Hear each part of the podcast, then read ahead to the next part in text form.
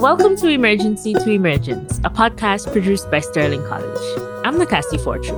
And I'm Dakota Lacroix. This podcast intends to engage in spirited, heart centered dialogue about intersecting eco-social emergencies, featuring the voices and perspectives of people purposefully engaging in ecological thinking and action, while fostering active, community engaged responses that offer hope.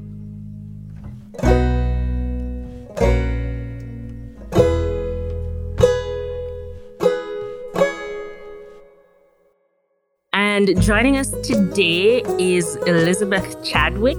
And Liz is a Sterling alum and now director of dining services here. But more importantly, Liz and her team are the creators and curators of the delicious and nutritious meals we consume from our award winning kitchen.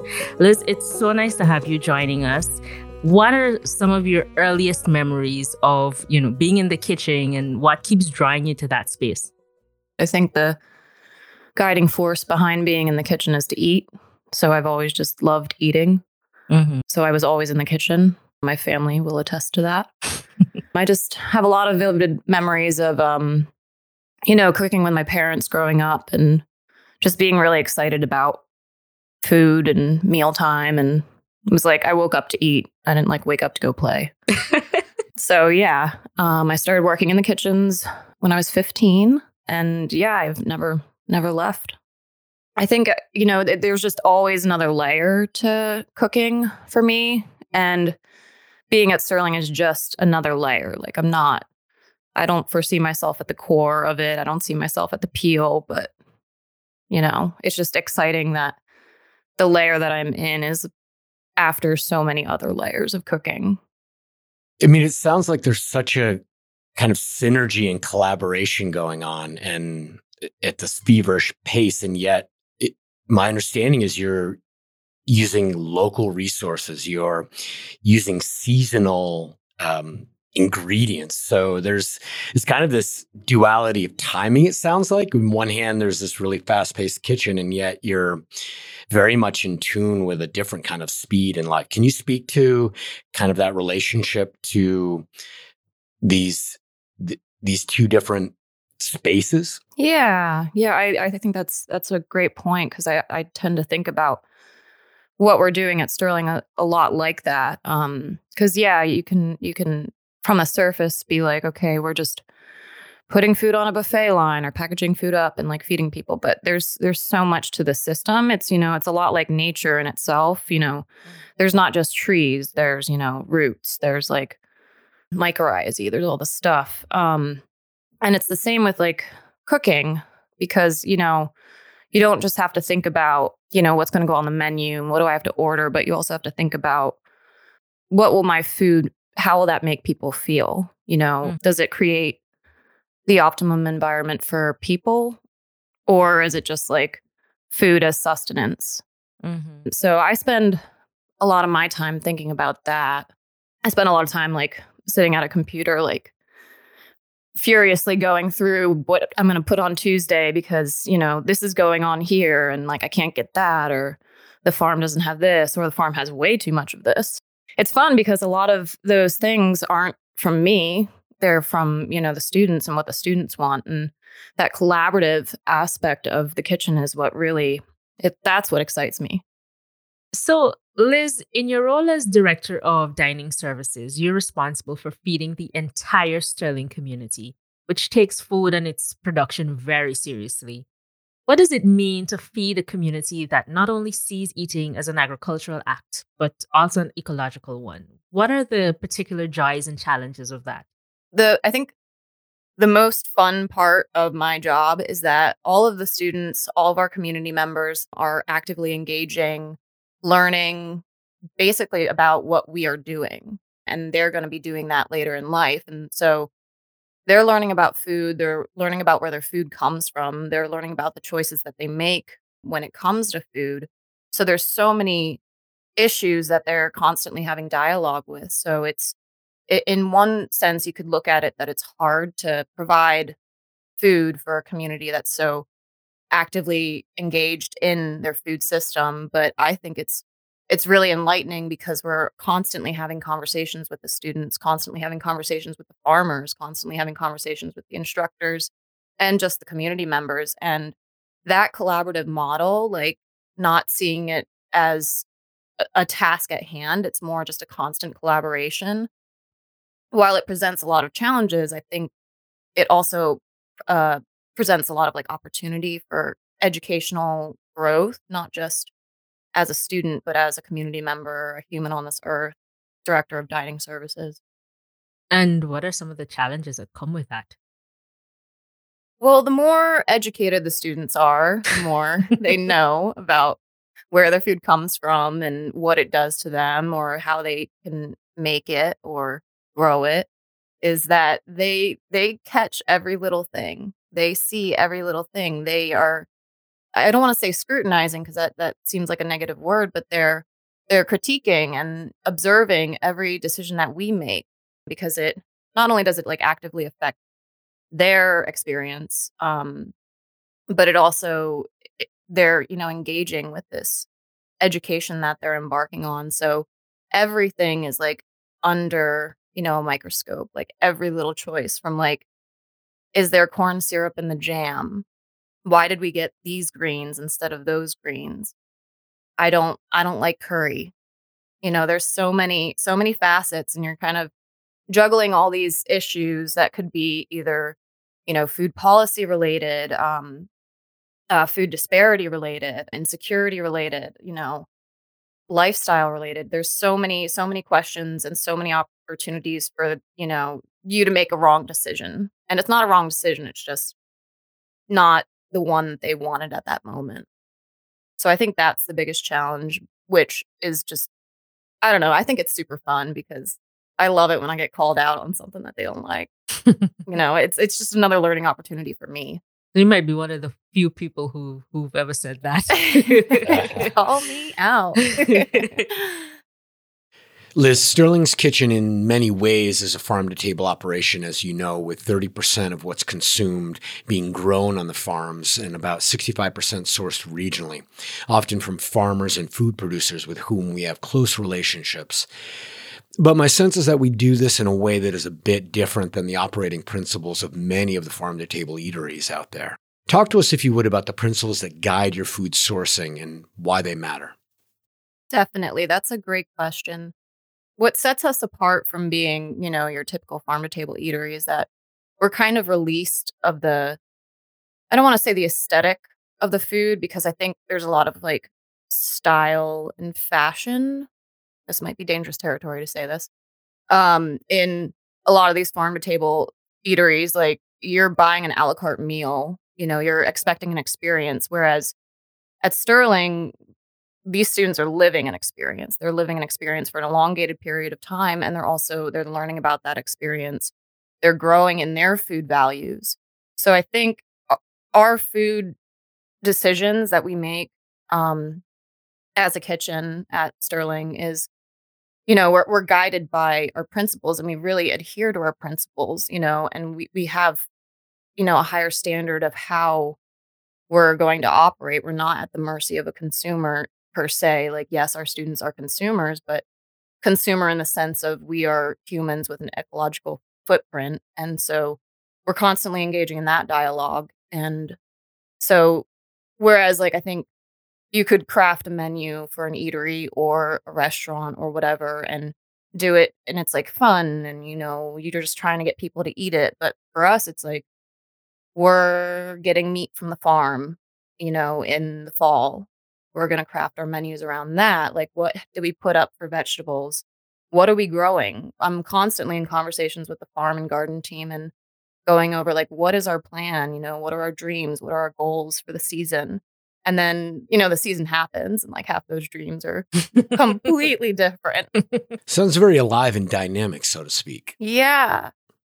Yeah. Not to get like, I, I feel like sustainability has become such a you know, over laundered word, but it, it is actually, it's true. Like our approach to eating is sustainable. Like that's the word for it. You know, we're trying to reduce our footprints. We're trying to be as self sufficient as possible as a community. And we're trying to also like honor the values of like not just our land, but our bodies and our minds. And so it's like this fully integrated system when it comes to our approach to food. Whereas, you know, when you're pigeonholed into just person comes to eat, pays money, eats food, you know, drinks wine. Not to discount that. I think I, I love I love the farm to table movement.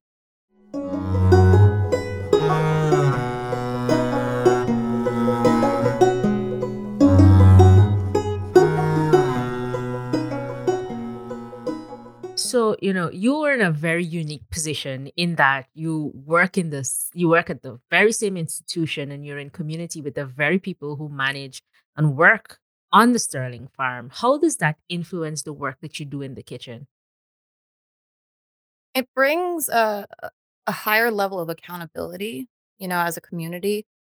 You, you you can't just like walk away from a situation. You can't, you know, you can't talk about a situation. You can't you can't make decisions without thinking about what effect, like what ripple effect that will have on the rest of your community. So it, it's it's a large task at hand, but it's also a lot more fulfilling because you know that like everybody has a part in this.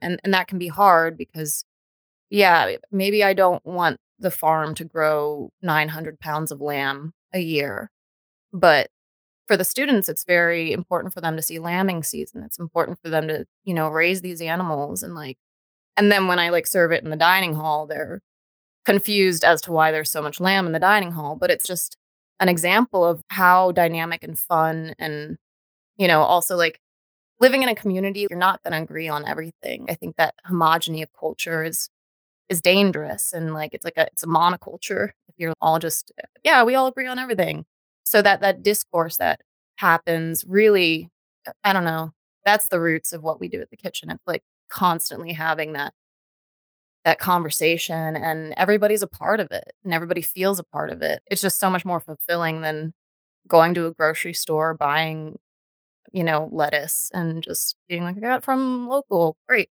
I know that gwyneth like sweated for eight hours in the greenhouse weeding this this lettuce I also imagine the limits would create some limitless possibilities as Oh gosh, yeah.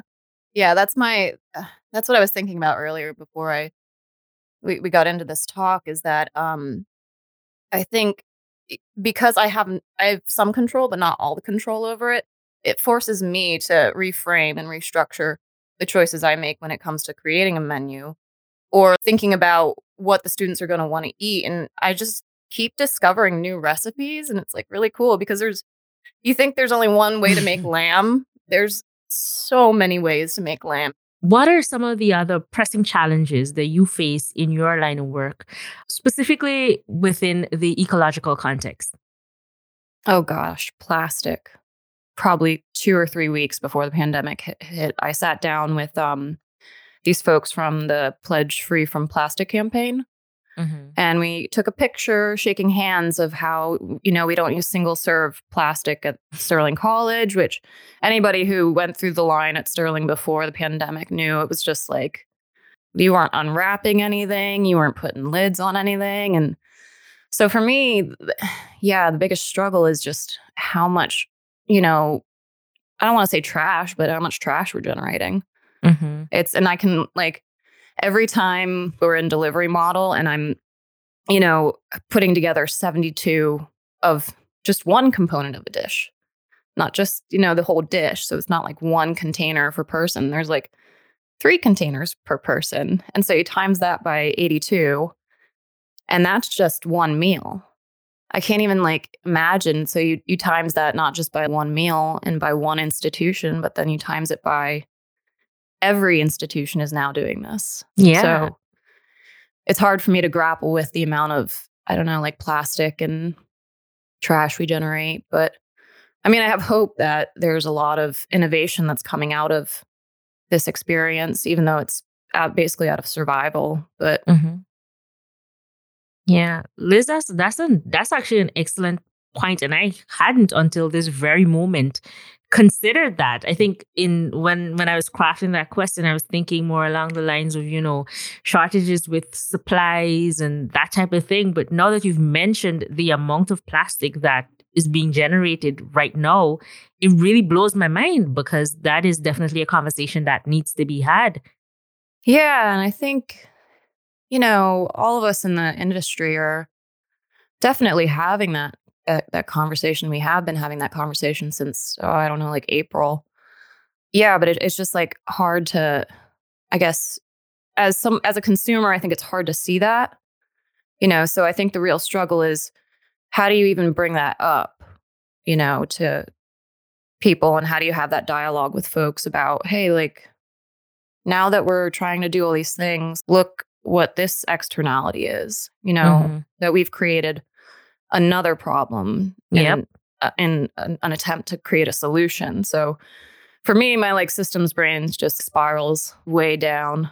And yeah, I mean, we've definitely adapted. You know, we had that first semester, now we have the second semester, and we just did things a little bit differently. You know, I pared down the menu and made it so that um, people were only getting two things each instead of being like, oh, I want to make the thing that we used to make, but that would mean four containers per person. So I've, while we're in delivery, I make sure that the menu has, you know, dishes that are only two components or one component. So that way we can, you know, just reduce our footprint a little bit, even though it's still there. Do you think, Liz, this is bringing about a conversation that perhaps we were already having, but it's just being magnified? I think of that hearing back in the day about that um, floating island of plastic the size of Texas in the world. And I struggle every time I use a container. Do you feel as if COVID is showing us what was always there? I always like to look at it from both sides, but I think it's hard to.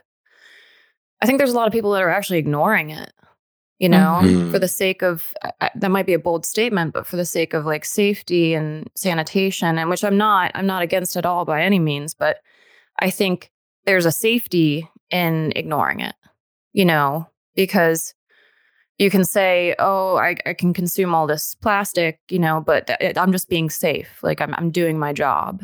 And so, for me, it's I, I think there are a lot of conversations happening around trying to improve the situation, and then I also think that there are just a lot of conversations that aren't happening at all because you know there's already so much to talk about and Yep. The last thing anybody wants is to be like, oh, okay, like global pandemic and all these other problems here, throw plastic on top of it.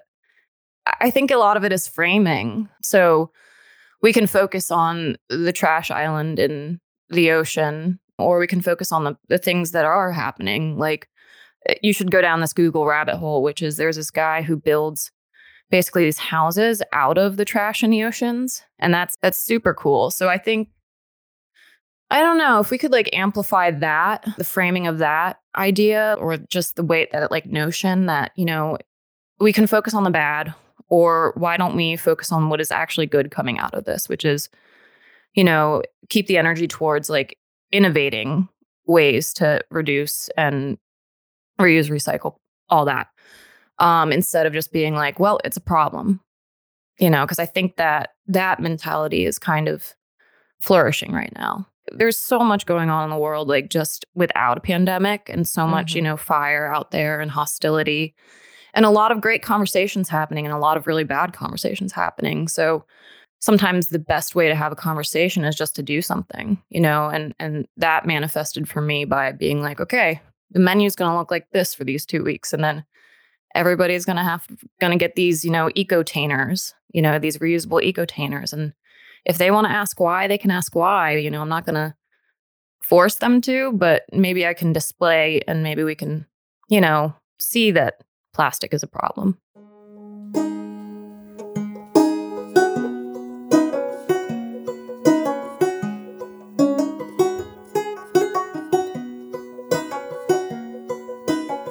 What do you think is the value of food in creating a space for nourishing more than simply the body?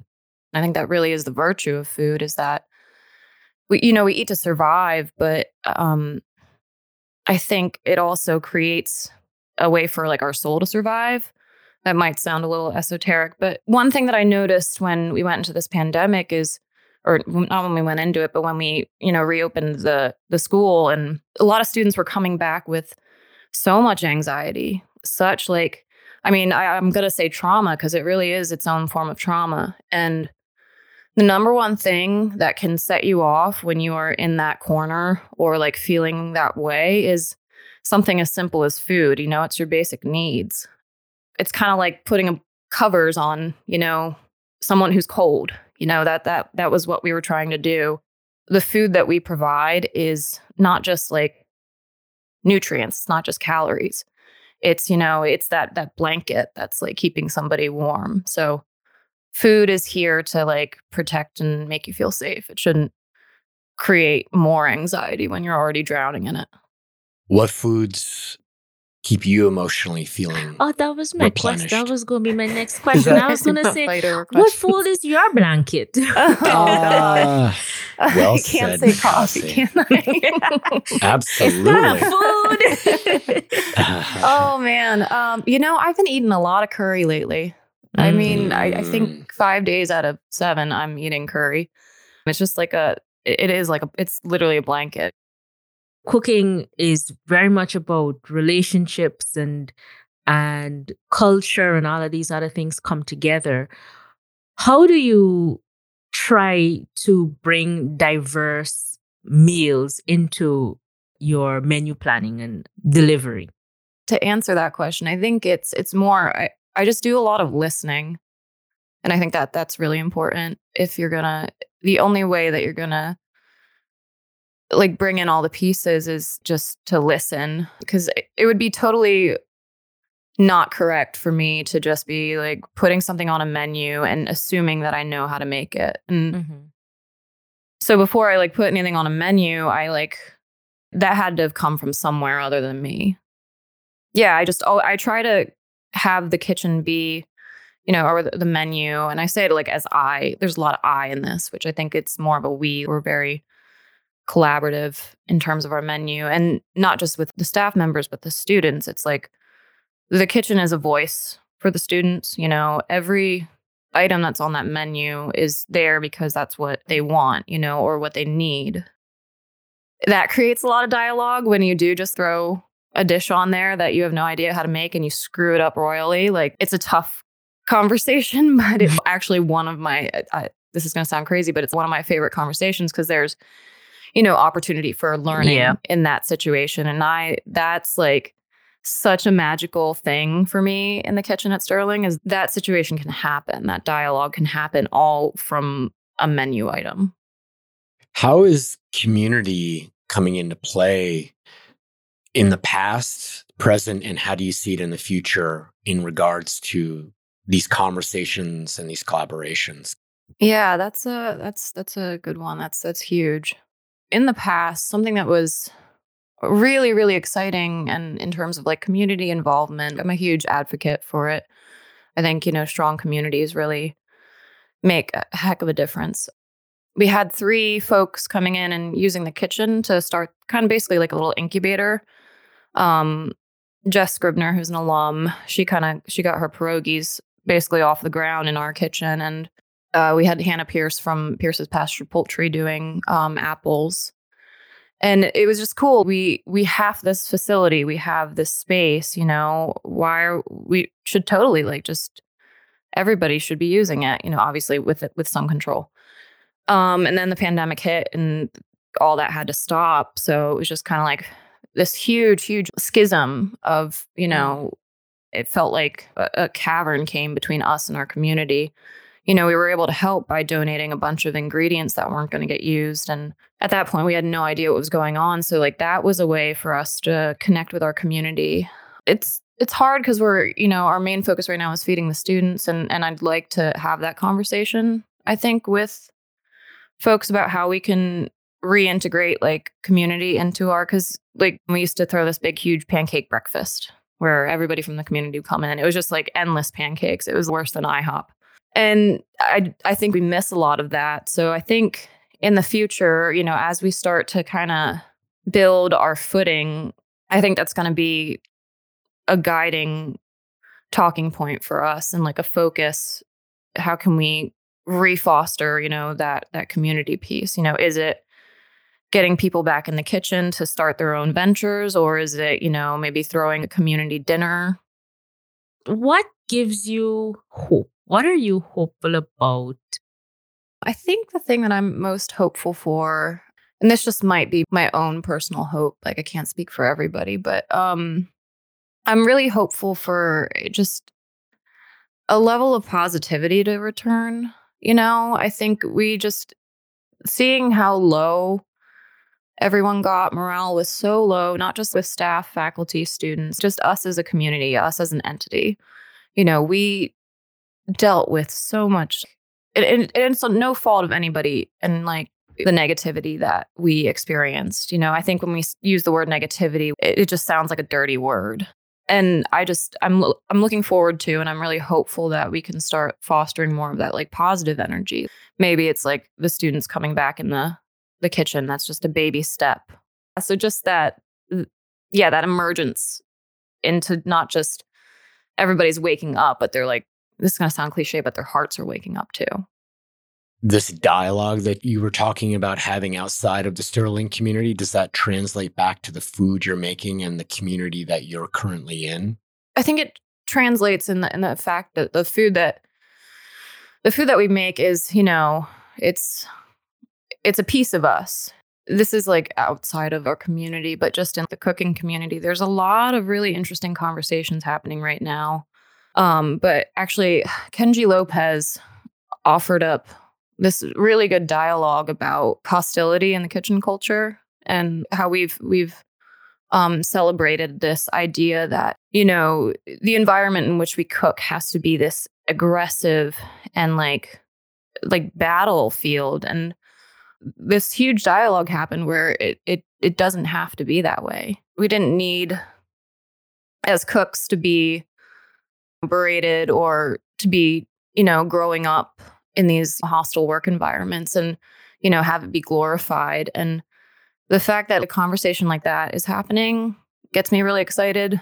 So in in the kitchen we operate like a family. I don't put myself above anybody in that kitchen. And nobody you know puts themselves below me or above like we're just there's none of that. Because i mean in the kitchen i like to foster and not just like for students a place of inclusivity and you know just kindness.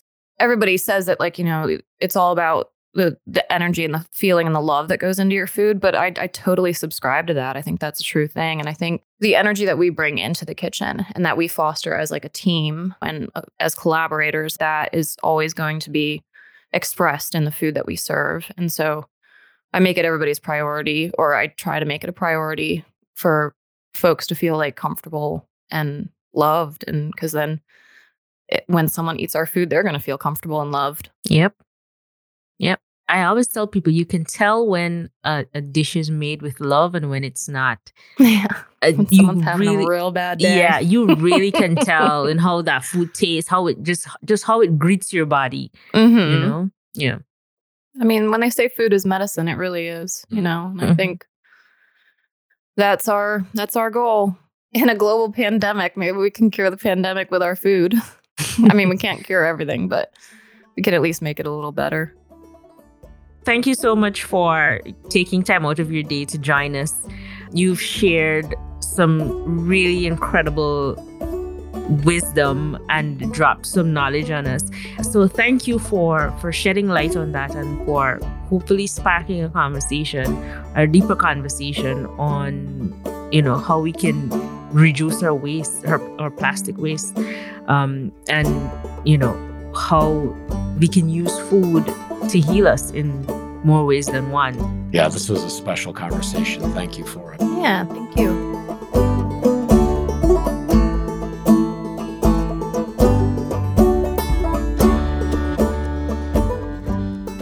If you enjoyed this conversation, do come back for the commendation. We'll spend a few more minutes with our most recent guest, identifying the specific works that inspire them so you can root further, draw new sources of nourishment, and connect to the emergence of vital possibilities. And before we come to a close, Sterling acknowledges that the land on which we gather places now known as Vermont and Kentucky, are the traditional and unceded territories of several indigenous peoples the Abenaki in the north, and the Shawnee, Cherokee, Chickasaw, and Osage people to the south. We also learn in and from a range of landscapes that belong to other indigenous peoples and more than human kin. As we seek deep reciprocal relationships with nature, we respect and honor the place based and cultural wisdom of Indigenous ancestors and contemporaries. Words of acknowledgement and intention are just a first step. We must match them with acts of respect and repair. Thanks so much for listening. You can subscribe to Emergency to Emergence wherever you listen to podcasts. And a very special thanks to Sterling alum Fern Maddie for her musical creations. For more information on how Sterling is advancing ecological thinking and action, visit www.sterlingcollege.edu. If listening has prompted something new to emerge in you, we invite you to share your thoughts as a written message or voice recording, which you can send to podcast at sterlingcollege.edu. Until next time, this is Emergency to Emergence.